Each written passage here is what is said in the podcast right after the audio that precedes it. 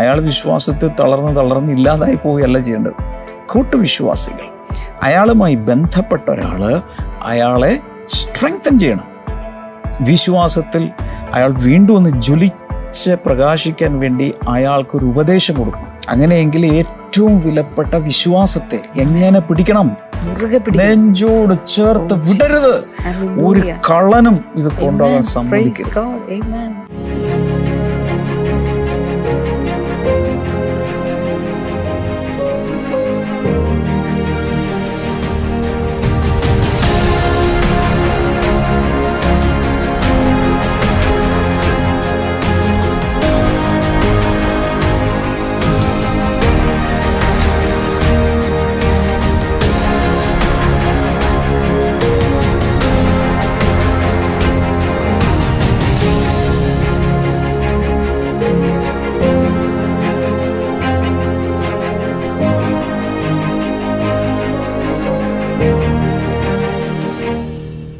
Welcome to blessing today. എല്ലാവരും തയ്യാറായോ? ഞങ്ങളിവിടെ രാവിലെ റെഡി ആയിരിക്കുവാണ്. കട്ടൻ കാപ്പിയോ കട്ടൻ ചായയോ ഒക്കെ ആയിട്ട് റെഡിയാവുക. ബൈബിൾ എവിടെ? നോട്ട്ബുക്ക് എവിടെ? ശീലമുണ്ടോ? എഴുതുന്ന നോട്ട്സ് എഴുതുന്ന ശീലമുണ്ടോ? എല്ലാം റെഡിയാകുക. ടി വിയിൽ കാണുന്നവർ മറ്റുള്ളവരോടൊന്ന് വിളിച്ച് പറയണേ. വിശിക്കരുത്, സ്വാർത്ഥത കാണിക്കരുത്. അതുപോലെ ജോയിൻ ചെയ്തിട്ടുള്ളവർ ഈ വീഡിയോ ഇപ്പോൾ തന്നെ മറ്റുള്ളവർക്കൊന്ന് ഷെയർ ചെയ്യുക. ഇതിൽ ജോയിൻ ചെയ്യുന്നവരോട് എനിക്കൊരു വാക്ക് പറയാനുള്ളത്, ഇതുവരെ യൂട്യൂബിലാണെങ്കിൽ സബ്സ്ക്രൈബ് ചെയ്തിട്ടില്ലാത്തവർ ഇന്ന് തന്നെ സബ്സ്ക്രൈബ് ചെയ്യുക. ഇഷ്ടപ്പെടുവാണെങ്കിൽ യേശുവിന് എനിക്ക് വേണ്ട ക്ഷമ ശുശ്രൂഷ കർത്താവിൻ്റെ വചനമോ ഒരു ലൈക്ക് കൊടുക്കുക. ഇന്നത്തെ സ്പോൺസേഴ്സ് ആരൊക്കെയാണ്? ആദ്യത്തെ നമ്മുടെ sponsor Alice Mathew from Dubai ആണ്. Thank you so much. ഇന്ന് അവരുടെ കൊച്ചുമകൾ ഏരിയാന മാത്യുവിന്റെ എയ്ത്ത് ബർത്ത്ഡേ ആണ്. Happy birthday Ariana. കർത്താവെ, ഞങ്ങൾ ഒരുമിച്ച് ചേർന്ന് ഏരിയാനെ അനുഗ്രഹിച്ച് പ്രാർത്ഥിക്കുന്നു. കർത്താവ്, ദൈവഭയത്തിൽ വളരുവാനും ഭാവി അനുഗ്രഹിക്കപ്പെടുവാനും മകൻ പ്രിൻസ്ലിയുടെ ജോലി അനുഗ്രഹിക്കപ്പെടുവാനും പ്രിൻസ്ലിയുടെയും ജോയ്സിൻ്റെയും ദാമ്പത്യ ജീവിതം അനുഗ്രഹിക്കപ്പെടുവാനും ഞങ്ങളിപ്പോൾ പ്രാർത്ഥിക്കുന്നു കർത്താവെ. അടുത്ത നമ്മുടെ സ്പോൺസർ ചെങ്ങന്നൂരിൽ നിന്ന് ശ്യാമളയാണ്. Thank you so much Shyamala.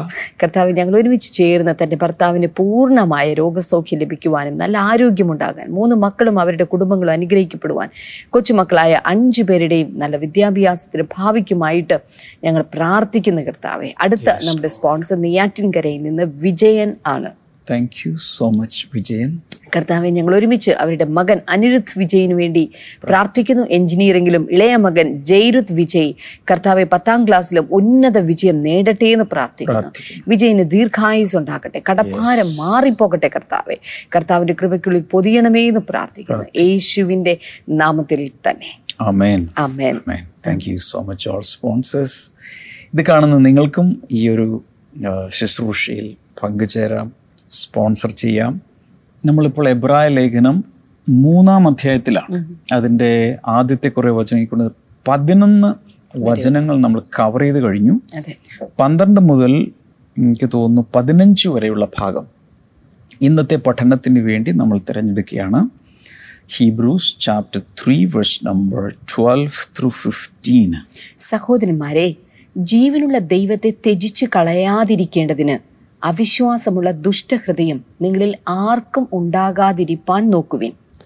നിങ്ങൾ ആരും പാപത്തിന്റെ ചതിയാൽ കഠിനപ്പെടാതിരിക്കേണ്ടതിന് ഇന്ന് എന്ന് പറയുന്നിടത്തോളം നാൾ തോറും അന്യോന്യം പ്രബോധിപ്പിച്ചുകൊള്ളുവിൻ. ആദ്യ വിശ്വാസം അവസാനത്തോളം മുറുകെ പിടിച്ചുകൊണ്ടാൽ നാം ക്രിസ്തുവിൽ പങ്കാളികളായി തീർന്നിരിക്കുന്നുവല്ലോ. ഇന്ന് നിങ്ങൾ അവന്റെ ശബ്ദം കേൾക്കുന്നുവെങ്കിൽ മത്സരത്തിൽ എന്ന പോലെ നിങ്ങളുടെ ഹൃദയങ്ങളെ കഠിനമാക്കരുത് എന്ന് പറയുന്നതിൽ. ഈ ഒരു ഭാഗം പന്ത്രണ്ട്, പതിമൂന്ന്, പതിനാല്, പതിനഞ്ച്, നാല് വചനങ്ങൾ. Verse number twelve, beware brethren lest there be in any of you an evil heart of unbelief in departing from the living God. സഹോദരന്മാരെ, ജീവനുള്ള ദൈവത്തെ ത്യജിച്ച് കളയാതിരിക്കേണ്ടതിന് അവിശ്വാസമുള്ള ദുഷ്ടഹൃദയം നിങ്ങളിൽ ആർക്കും ഉണ്ടാകാതിരിപ്പാൻ നോക്കുവിൻ നോക്കുവിൻ ഇതാണ് ആദ്യത്തെ ഒരു എക്സോർട്ടേഷൻ, ശക്തിയേറിയ ഒരു താക്കീതോടുകൂടിയ ഉപദേശം. ഇത്രയും ഭാഗം എടുത്താൽ എനിക്ക് തോന്നുന്നു ഞാനൊരു ഏഴോളം കാര്യങ്ങൾ ഇതിൽ നിന്ന് കണ്ടുപിടിച്ചിട്ടുണ്ട്. Just for you. ഒന്ന് കുറിച്ച് വെക്കുന്ന നല്ലതാണ്. നമ്പർ വൺ അവിടെ പറയുന്നത്, do not have an evil heart of unbelief. അവിശ്വാസമുള്ള ദുഷ്ടഹൃദയം ആർക്കും ഉണ്ടാകരുത്. നോട്ട്ബുക്കിൽ അങ്ങ് എഴുതുക, ഹൃദയത്തിൽ എഴുതുക, ലൈഫ് ചാറ്റിൽ പറ്റുവാണെങ്കിൽ വൺ എന്നിട്ട ശേഷം ഒന്ന് ടൈപ്പ് ചെയ്തിടുക. അവിശ്വാസമുള്ള ദുഷ്ടഹൃദയം നിങ്ങളിൽ ആർക്കും ഉണ്ടാകരുത്. അതാണ് ഒന്നാമത്തേത്. അപ്പോൾ അവിശ്വാസമുള്ള ഹൃദയത്തെ വിളിച്ചിരിക്കുന്ന എന്താണ്? ഈവിൾ ഹാർട്ട്, ദുഷ്ടഹൃദയം. ഇപ്പം ദുഷ്ടത എന്ന് പറയുമ്പോൾ, ഈവിൾ എന്ന് പറയുമ്പോൾ നമ്മൾ ചിന്തിക്കുന്നത് കോപം, ക്രോധം, വൃത്തികെട്ട ചിന്തകൾ, മറ്റുള്ള കൊലപാതകത്തിനുള്ള വാസന, ഇതൊക്കെയുള്ളൊരു ഹൃദയത്തെയാണ് പലപ്പോഴും നമ്മൾ ചിന്തിക്കുന്നത്. ലസ്റ്റ് ഉള്ളതും അങ്ങനെയുള്ളത്. എന്നാൽ ഇവിടെ പറഞ്ഞ simple example, evil heart of unbelief, അവിശ്വാസമുള്ള ദുഷ്ടഹൃദയം. ആർക്കെങ്കിലും അകത്ത് അവിശ്വാസം വന്നാൽ അയാളൊരു ദുഷ്ടഹൃദയമുള്ള വ്യക്തിയായിത്തീരുന്നു. ദൈവത്തിൻ്റെ കണ്ണിൽ അയാൾ ദുഷ്ടനാണ്, ഈവിളാണ്. ദൈവത്തിന് അത്രത്തോളം. അതിൻ്റെ കാരണം പറയുന്നുണ്ട്. അതാണ് രണ്ടാമത്തെ principle. Do not depart from the living God because of your unbelief. അവിശ്വാസം വന്നാൽ എന്ത് സംഭവിക്കുന്നു? ജീവനുള്ള ദൈവത്തെ ത്യജിച്ചു കളയാതിരിക്കേണ്ടതിന് അവിശ്വാസമുള്ള ദുഷ്ടഹൃദയം നിങ്ങളിൽ ആർക്കും ഉണ്ടാകാതിരിക്കാൻ നോക്കുക.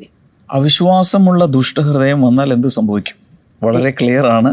ജീവനുള്ള ജീവനുള്ള ദൈവവുമായുള്ള ബന്ധം മുറിഞ്ഞു പോകും. ഭയങ്കരമായി നമ്മൾ അങ്ങനെ വിശ്വാസത്തിലിരിക്കുകയാണെന്ന് ഇരിക്കട്ടെ, ഉള്ള മുഴുവൻ വിശ്വാസത്തിൽ നിറഞ്ഞിരിക്കുമ്പോൾ ദൈവമായി ഭയങ്കരമായി കണക്റ്റഡ് ആയിരിക്കുന്നു. അടുത്ത നിമിഷം പെട്ടെന്ന് ദൈവത്തിൽ അവിശ്വാസം, ദൈവം ഉണ്ടോ എന്ന് തന്നെ സംശയം, ഉടൻ തന്നെ ആ ബന്ധം മുറിഞ്ഞു പോകുന്നു. അനുഭവവേദ്യമല്ലാതായിത്തീരുന്നു. നമ്മുടെ എക്സ്പീരിയൻസ് പെട്ടെന്ന് മാറുകയാണ്. വേഗത്തിലൊരു ഇരുളും ഒരു അന്ധകാരവും എല്ലാം കയറി പിടിച്ച് ഇനി എങ്ങോട്ടാണ് യാത്ര എന്ന് പോലും അറിയില്ല. അതുപോലെ ഡിസോറിയൻറ്റഡായി പോകും. അവിശ്വാസമുള്ള ദുഷ്ടഹൃദയം ഉണ്ടാകാതിരിക്കാൻ വളരെയധികം ശ്രദ്ധിക്കണം. നമ്പർ ത്രീ, അതിനുവേണ്ടി എന്ത് ചെയ്യണം? We need to exhort one another daily. ഇന്ന് എന്ന് പറയുന്നിടത്തോളം നാൾ തോറും അന്യോന്യം പ്രബോധിപ്പിച്ചു കൊള്ളുവിൻ. നാൾ തോറും അന്യോന്യം പ്രബോധിപ്പിച്ചു കൊള്ളുവിൻ. അതിൻ്റെ അർത്ഥം എന്താ? ഈ അവിശ്വാസം കയറി പിടിക്കാതിരിക്കണമെന്നുണ്ടെങ്കിൽ, വിശ്വാസികൾക്കാണ് ഏറ്റവും കൂടുതൽ അവിശ്വാസം എന്നറിയാമോ? അറിയാമോ? വിശ്വാസികൾക്ക് വിശ്വാസമില്ല, ഇല്ല. അതായത് ചർച്ചിനകത്തിരിക്കുന്ന, ബൈബിൾ കൊണ്ടു നടക്കുന്ന, പ്രാർത്ഥിക്കുന്ന, ഉപവസിക്കുന്നവർക്കാണ് ഏറ്റവും കൂടുതൽ അവിശ്വാസം വരുന്നത്. മറ്റുള്ളവർ അവിശ്വാസികളാണല്ലോ. എന്നാൽ ഈ അവിശ്വാസമുള്ള ദുഷ്ടഹൃദയം വിശ്വാസികളകത്ത് വരാതിരിക്കാനുള്ളൊരു വഴി കൂടി അവിടെ പറഞ്ഞിട്ടുണ്ട്. അന്യോന്യം പ്രബോധിപ്പിക്കണം. അവിടെ പറയുന്നത് we need to exhort one another daily. എല്ലാ ദിവസവും അന്യോന്യം ഉപദേശിക്കണം. ഉപദേശിക്കണമെന്നാണ് അവിടെ പറഞ്ഞിരിക്കുന്നത്. പ്രബോധിപ്പിക്കണം, എക്സോർട്ടേഷൻ എന്ന് വെച്ചാൽ ഒരു സീരിയസ് അഡ്വൈസ് കൊടുക്കുന്നതിനാണ് എക്സോർട്ടേഷൻ എന്ന് പറയുന്നത്. വളരെ ഗൗരവപൂർണമായി ഒരു ഉപദേശം കൊടുക്കുക.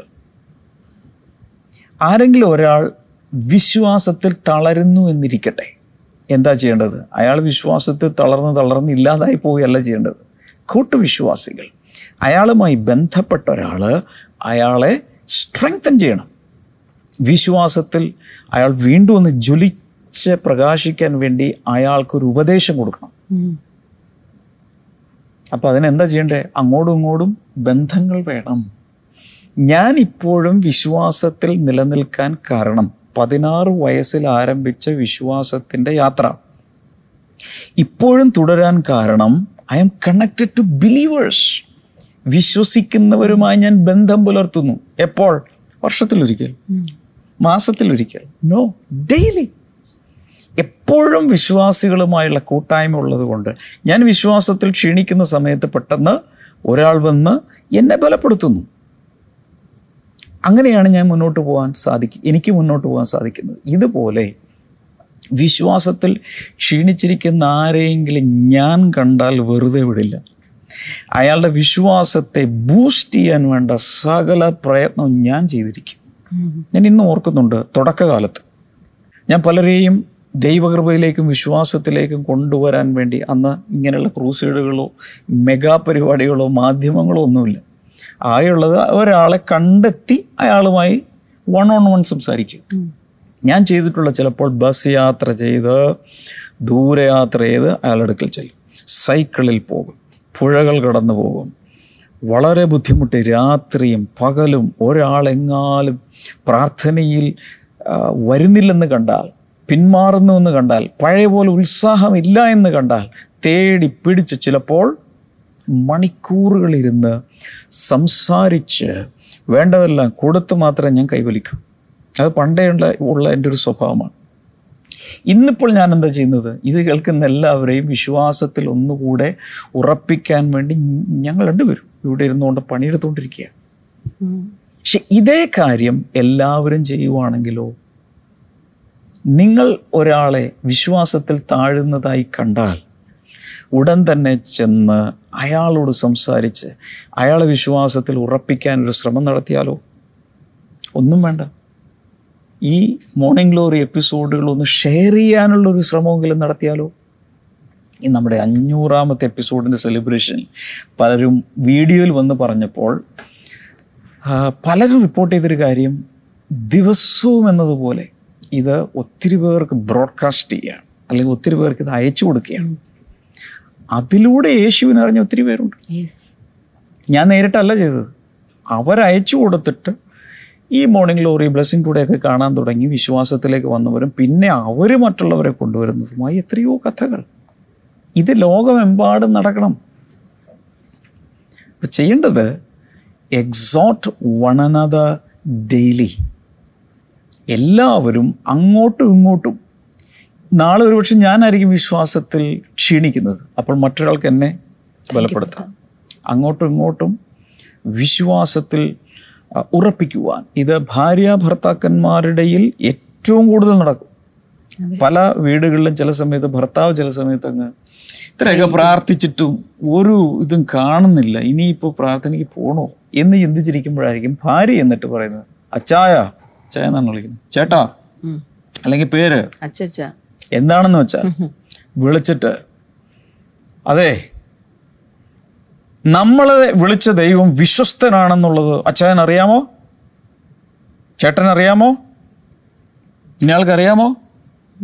കർത്താവാണ് വിളിച്ചതെങ്കിൽ അവൻ നമ്മളെ കൊണ്ടെത്തിക്കേണ്ട സ്ഥലത്ത് കൊണ്ടെത്തിക്കും.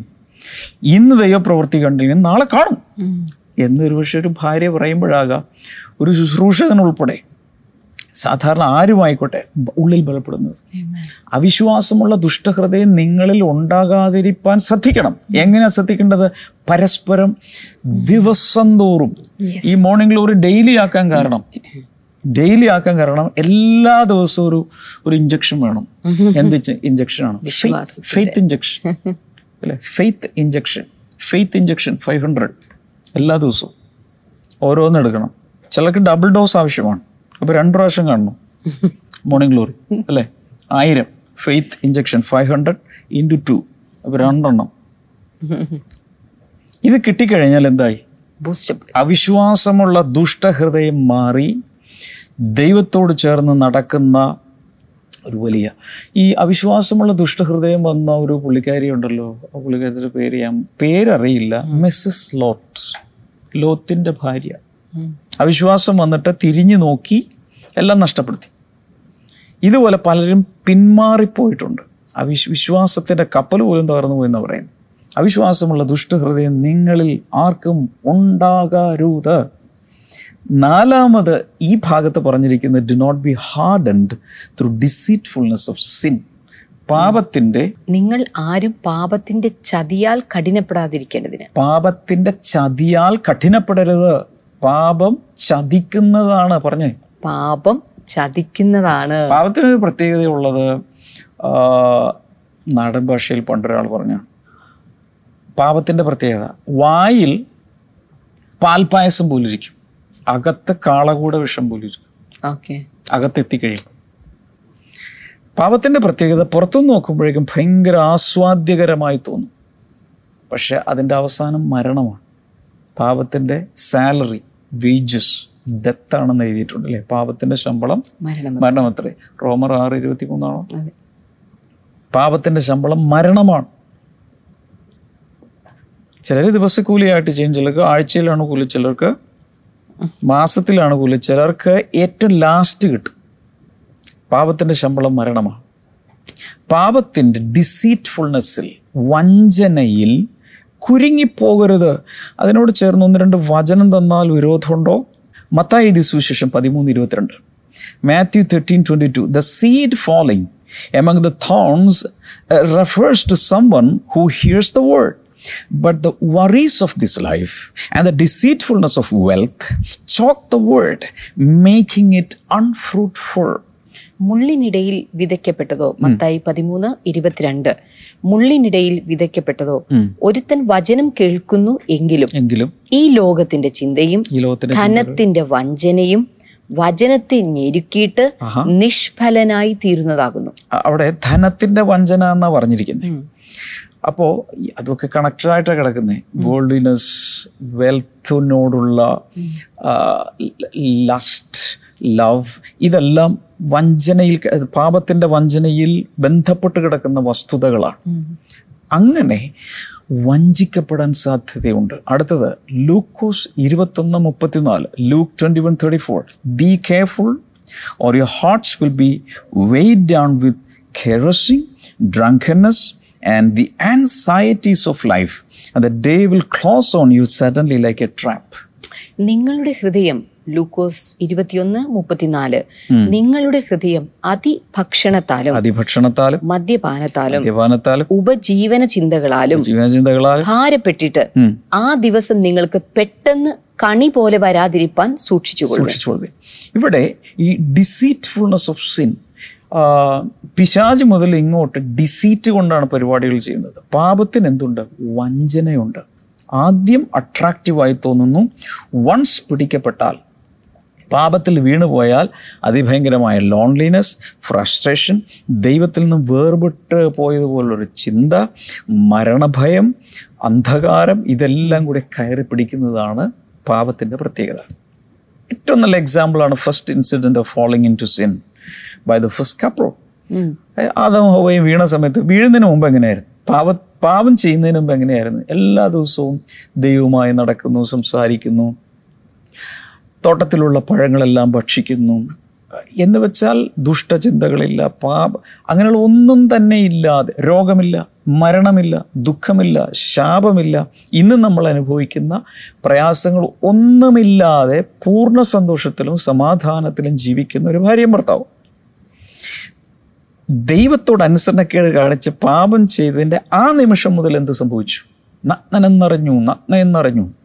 ഒന്നാമത് ലജ്ജ, ഷെയിം കയറി പിടിച്ചു, ഒരു ഭയം കയറി പിടിച്ചു, ഒളിക്കുന്നൊരു സ്വഭാവം ഉണ്ടായി. അതിനുശേഷം ശാപങ്ങളെല്ലാം അവരുടെ മേൽ വന്നു. രോഗം, ദുഃഖം, മരണം തുടങ്ങിയ സകലവും വന്നു. ആ കുടുംബത്തിൽ കൊലപാതകം നടക്കുന്നു. ആദ്യത്തെ വീട്ടിൽ തന്നെ കൊലപാതകം നടക്കും. അതിനുശേഷം ഇങ്ങോട്ട് മനുഷ്യകുലം മുഴുവൻ ഇന്ന് അനുഭവിക്കുന്നുണ്ട് ഡിസീറ്റ്ഫുൾനെസ് ഓഫ് സിൻ.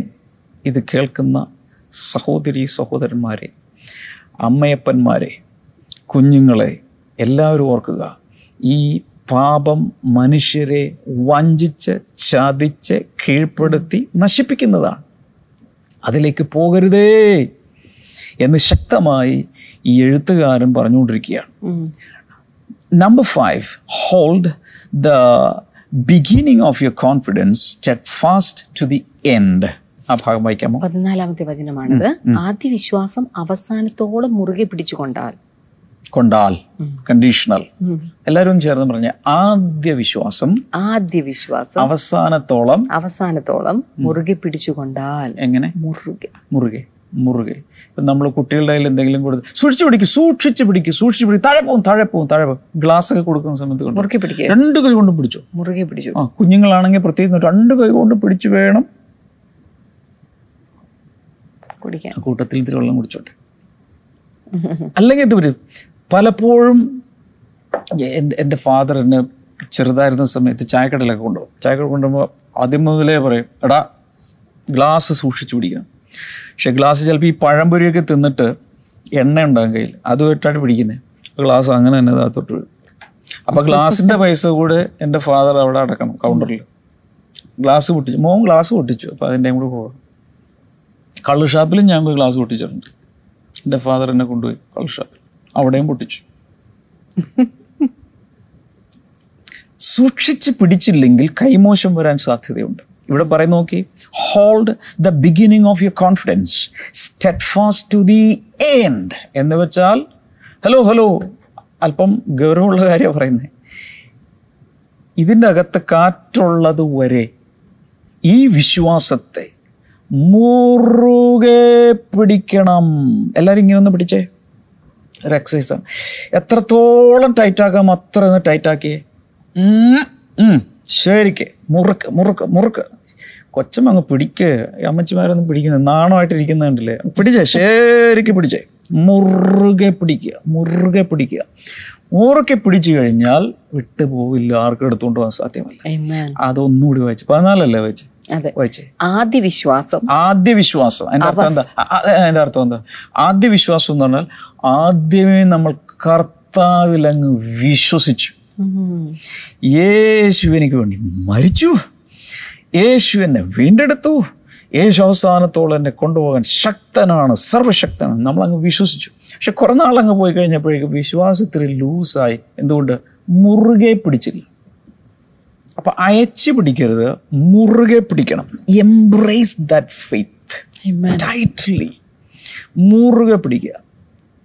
അങ്ങനെ പിടിച്ചുകൊണ്ടാൽ, അവസാനത്തോളം മുറുകെ പിടിച്ചുകൊണ്ടാൽ, യെസ്, എന്ത് സംഭവിക്കും? നാം ക്രിസ്തുവിൽ പങ്കാളികളായി തീർന്നിരിക്കും. അവസാനത്തോളം വിശ്വാസം മുറുകെ പിടിച്ചാൽ എന്തായി? ക്രിസ്തുവിന്റെ പങ്കാളികൾ, പങ്കാളികളാവും. Partakers of Christ. ക്രിസ്തുവിന്റെ പങ്കാളിത്തം എന്ന് പറഞ്ഞാൽ എന്താണെന്ന് അറിയാമോ?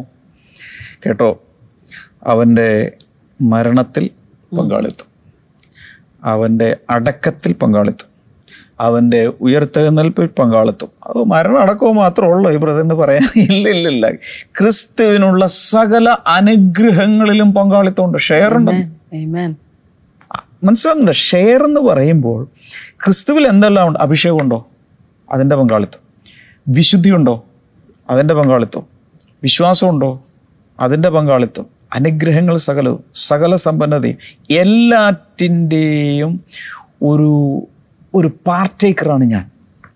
എപ്പോൾ? ആദ്യ വിശ്വാസത്തെ അവസാനത്തോളം മുറുകെ പിടിച്ചാൽ, ഇടയ്ക്ക് വെച്ച് അയച്ചു വിടരുത്. ഞാനൊരു കാര്യം പറയാം. ഒരു ബസ് യാത്രയ്ക്ക് പോവാണ്, നിങ്ങളുടെ ബാഗിൽ പത്ത് ലക്ഷം രൂപ ഉണ്ടെന്നിരിക്കട്ടെ. അയ്യോ, അങ്ങനെ ആരും കൊണ്ടുപോകല്ലേ, ഞാൻ പറഞ്ഞതേ ഉള്ളൂ. പത്ത് ലക്ഷം രൂപ ഉണ്ടെന്നിരിക്കട്ടെ. അല്ലെങ്കിൽ നിങ്ങളുടെ ബാഗിൽ രണ്ട് കിലോ സ്വർണ്ണമുണ്ട്. എങ്ങനെയായിരിക്കും കൊണ്ടുപോകുക? രണ്ട് കിലോ സ്വർണ്ണമാണെന്ന് ആ ബർത്തിലേക്ക് അങ്ങ് ഇട്ടേക്കാം, അല്ലെ എവിടെയെങ്കിലും ഇട്ട് ഇത് ഇത് പിടിച്ചോട്ടെ, ഇത് എവിടെയെങ്കിലും കൊടുക്കുമോ? ഞാൻ കണ്ടിട്ടുണ്ട്, ഒരു ആകെ ഒരു പക്ഷെ അഞ്ഞൂറ് രൂപ ഉണ്ടാവുള്ളൂ. ചില സ്ത്രീകൾ അഞ്ഞൂറ് രൂപ ആകെ ഉള്ളെങ്കിലും ബസ്സിൽ കയറി കഴിയുമ്പോൾ അവരുടെ ബാഗ് എടുത്ത് ഇങ്ങനെ പിടിക്കുന്നത്, ആരും കൊണ്ടുപോകാതിരിക്കുക. അങ്ങനെയെങ്കിൽ ഏറ്റവും വിലപ്പെട്ട വിശ്വാസത്തെ എങ്ങനെ പിടിക്കണം? നെഞ്ചോട് ചേർത്ത് വിടരുത്. ഒരു കള്ളനും ഇത് കൊണ്ടുപോകാൻ സമ്മതിക്കരുത്. ഇതിനൊക്കെ കാരണമുണ്ട്. പല അധ്യായങ്ങൾ തുടർന്നും വായിക്കുമ്പോൾ മനസ്സിലാകും, ഈ വിശ്വാസം നഷ്ടപ്പെടുത്തി കളയാൻ പിശാച് അന്നത്തെ ഗവൺമെൻറ്റിലൂടെയും മറ്റു മനുഷ്യരിലൂടെയും ദുഷ്ടമനുഷ്യരിലൂടെയും ഒത്തിരി പ്രേരണകളും പ്രലോഭനങ്ങളും കൊണ്ടുവന്നു. സ്വന്തം കിടപ്പാടം, വീട് പോകും വിശ്വാസത്തിൽ നിലനിൽക്കൂ. വീട് പോകാൻ പോവുക, നിങ്ങൾ ക്രിസ്തുവിൽ വിശ്വസിക്കുകയാണ്, ഇറങ്ങിക്കോ. റോമൻ പടയാളികൾ വന്നിട്ട് പറയുക, നിങ്ങൾ യേശുവിലാണ്, നിങ്ങൾ ദൈവം ആരാ? ക്രിസ്തു, ഇറങ്ങിക്കോ. വീട്, ഈ വീട് സീൽ ചെയ്തിരിക്കുന്നു. അപ്പോൾ സ്വത്തുക്കൾ പിടിച്ചുകൊണ്ട് പോവുകയാണ്, വാഹനങ്ങൾ പിടിച്ചുകൊണ്ട് പോവുകയാണ്. ഇതൊക്കെ സംഭവിച്ചാൽ വിശ്വാസത്തിൽ നിൽക്കുമോ? അപ്പോൾ പരീക്ഷ, ഒരു ഒരു ഒരു പരിശോധന വരുമ്പോൾ ഏതറ്റം വരെ പോകാം? ഇവിടെ പറയുന്ന പ്രാണത്യാഗത്തോളം നിങ്ങൾ പിടിച്ചു എന്നോളണം എന്ന് പറഞ്ഞാൽ, പ്രാണം പോയാലും വിശ്വാസം വിടരുത്. പറഞ്ഞേ, പ്രാണം പോയാലും വിശ്വാസം വിടരുത് എന്ന് വെച്ചാൽ എൻ്റെ അർത്ഥം എന്താ? വിശ്വാസത്തിന് വേണ്ടി മരിക്കാനും തയ്യാറാകണം. ആദിമ ക്രൈസ് ക്രൈസ്തവർക്ക് അത് വേണ്ടി വന്നു. ഇന്നും ലോകത്തിലെ പല ഭാഗങ്ങളിൽ അത് വേണ്ടി വരുന്നു. അത്രയും ഇമ്പോർട്ടൻ്റ് ആണ്. നമ്മുടെ സ്വന്തം ജീവനേക്കാൾ ഇമ്പോർട്ടൻ്റ് ആണ് ക്രിസ്തുവിലുള്ള വിശ്വാസം. ഇനി ഒരെണ്ണം കൂടിയുണ്ട്, ഏഴാമത്തേത്. ഓക്കെ, വീണ്ടും ഇവിടെ ആവർത്തിക്കും. Today if you will hear his voice do not harden your hearts as in the rebellion. വീണ്ടും ഇന്നലെ നമ്മളത് കണ്ടു, ഇന്ന് വീണ്ടും പറയാം, ടുഡേ, ഇന്ന്. അത് വായിച്ചേ, പതിനഞ്ചാമത്തെ വചനം. ഇന്ന് നിങ്ങൾ അവന്റെ ശബ്ദം കേൾക്കുന്നുവെങ്കിൽ മത്സരത്തിൽ എന്ന പോലെ നിങ്ങളുടെ ഹൃദയങ്ങളെ കഠിനമാക്കരുത്. കഠിനമാക്കരുത്. അത് ഇന്നലെ ഞാൻ പറഞ്ഞു കഴിഞ്ഞാൽ. പക്ഷേ ഒരു കാര്യം കൂടി എനിക്ക് പറയാനുണ്ട്.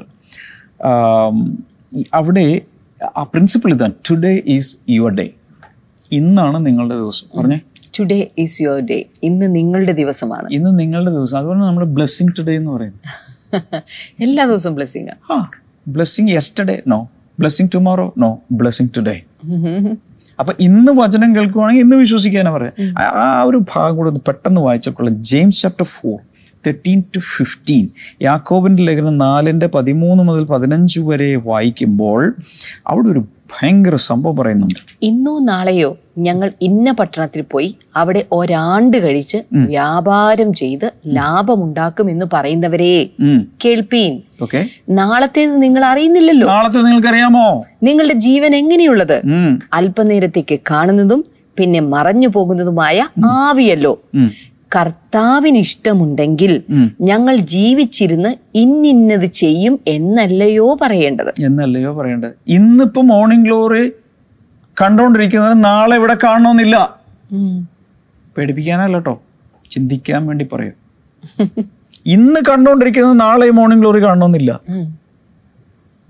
ഏത് സമയത്തും നമ്മളെ ആരെയും ഇവിടെ നിന്ന് കോൾ ബാക്ക് ചെയ്യാം. മനുഷ്യപുത്രന്മാരെ മടങ്ങി വരുവിൻ എന്നൊരു ശബ്ദം അവിടെ നിന്ന് കേൾക്കുമ്പോൾ കയറി പോകണം. നമ്മൾ ഞാൻ സാധാരണ പറയാറുണ്ട് വണ്ടി സ്റ്റാൻഡ് വിട്ടു പോകണം. ട്രാൻസ്പോർട്ട് സ്റ്റാൻഡിൽ കേൾക്കാറില്ലേ അതുപോലെ, ഇന്ന വണ്ടി സ്റ്റാൻഡ് വിട്ട് പോകണമെന്ന് പറഞ്ഞാൽ പോയിരിക്കണം. ആർക്കും കടിച്ചു പോകാൻ സാധ്യമല്ല. അതുകൊണ്ടാണ് ഇന്ന് നിങ്ങൾ അവൻ്റെ ശബ്ദം കേൾക്കുന്നെങ്കിൽ ഹൃദയം കഠിനമാക്കരുത്. നാളെ എന്നുള്ളത് ദൈവം തീരുമാനിച്ചാലേ ഉള്ളൂ. വാഗ്ദത്തങ്ങളൊക്കെ ഒത്തിരി കിട്ടി കാണും, പക്ഷെ നാളെ എന്നുള്ളത് എന്നുള്ളത് ദൈവം അലോട്ട് ചെയ്താൽ മാത്രമേ കിട്ടൂ. അതുകൊണ്ടാണ് കർത്താവ് പറയുന്നത് ഇന്ന്. എല്ലാവരും പറഞ്ഞു ഇന്ന് ഇന്ന്, പത്ത് പ്രാവശ്യം പറ ഇന്ന് ഇന്ന് ഇന്ന് എന്നാണ്. ഇന്ന് ടുഡേ ടുഡേ ടുഡേ ഇന്ന്. ഇന്ന് നിങ്ങൾ അവൻ്റെ ശബ്ദം കേൾക്കുന്നെങ്കിൽ ഇന്ന് നിങ്ങൾ വിശ്വസിക്കുക, ഇന്ന് അവനെ അനുസരിക്കുക, ഇന്ന് അവനോടുകൂടെ ജീവിക്കുക.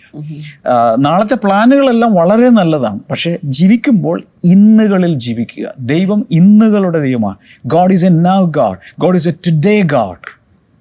നാളെ ഉണ്ട് ഉണ്ട് പക്ഷെ ഗ്യാരണ്ടി ഒന്നുമില്ല. ദൈവമുണ്ട്, നമ്മളിവിടെ ഉണ്ടാകുന്ന ഗ്യാരണ്ടി ഒന്നുമില്ല. പ്രാർത്ഥിച്ചാലോ? കർത്താവേ, ശക്തിയേറിയ വചനത്തിനായി നന്ദി പറയും. ഞങ്ങൾക്ക് സുബോധമുണ്ടാകാനും വിശ്വാസത്തിൽ അന്ത്യം വരെ നിലനിൽക്കാനും എത്ര ശക്തമായ താക്കീതും എത്ര ശക്തമായ പ്രോത്സാഹനവുമാണ് വചനത്തിൽ തന്നിരിക്കുന്നത്. ഞങ്ങൾക്കെല്ലാം അവസാനത്തോളം പിടിച്ചു നിൽക്കുവാൻ ഞങ്ങളെ സഹായിക്കണമേ. ജനങ്ങൾ ഞങ്ങളുടെ നാമത്തിൽ അനുഗ്രഹിക്കുന്ന കരങ്ങൾ നീട്ടിപ്പിടിക്കുക. ആസ്മ രോഗം യേശുവിൻ്റെ നാമത്തിൽ വിട്ടുപോകട്ടെ. മൈഗ്രെയിൻ വിട്ടുപോകട്ടെ.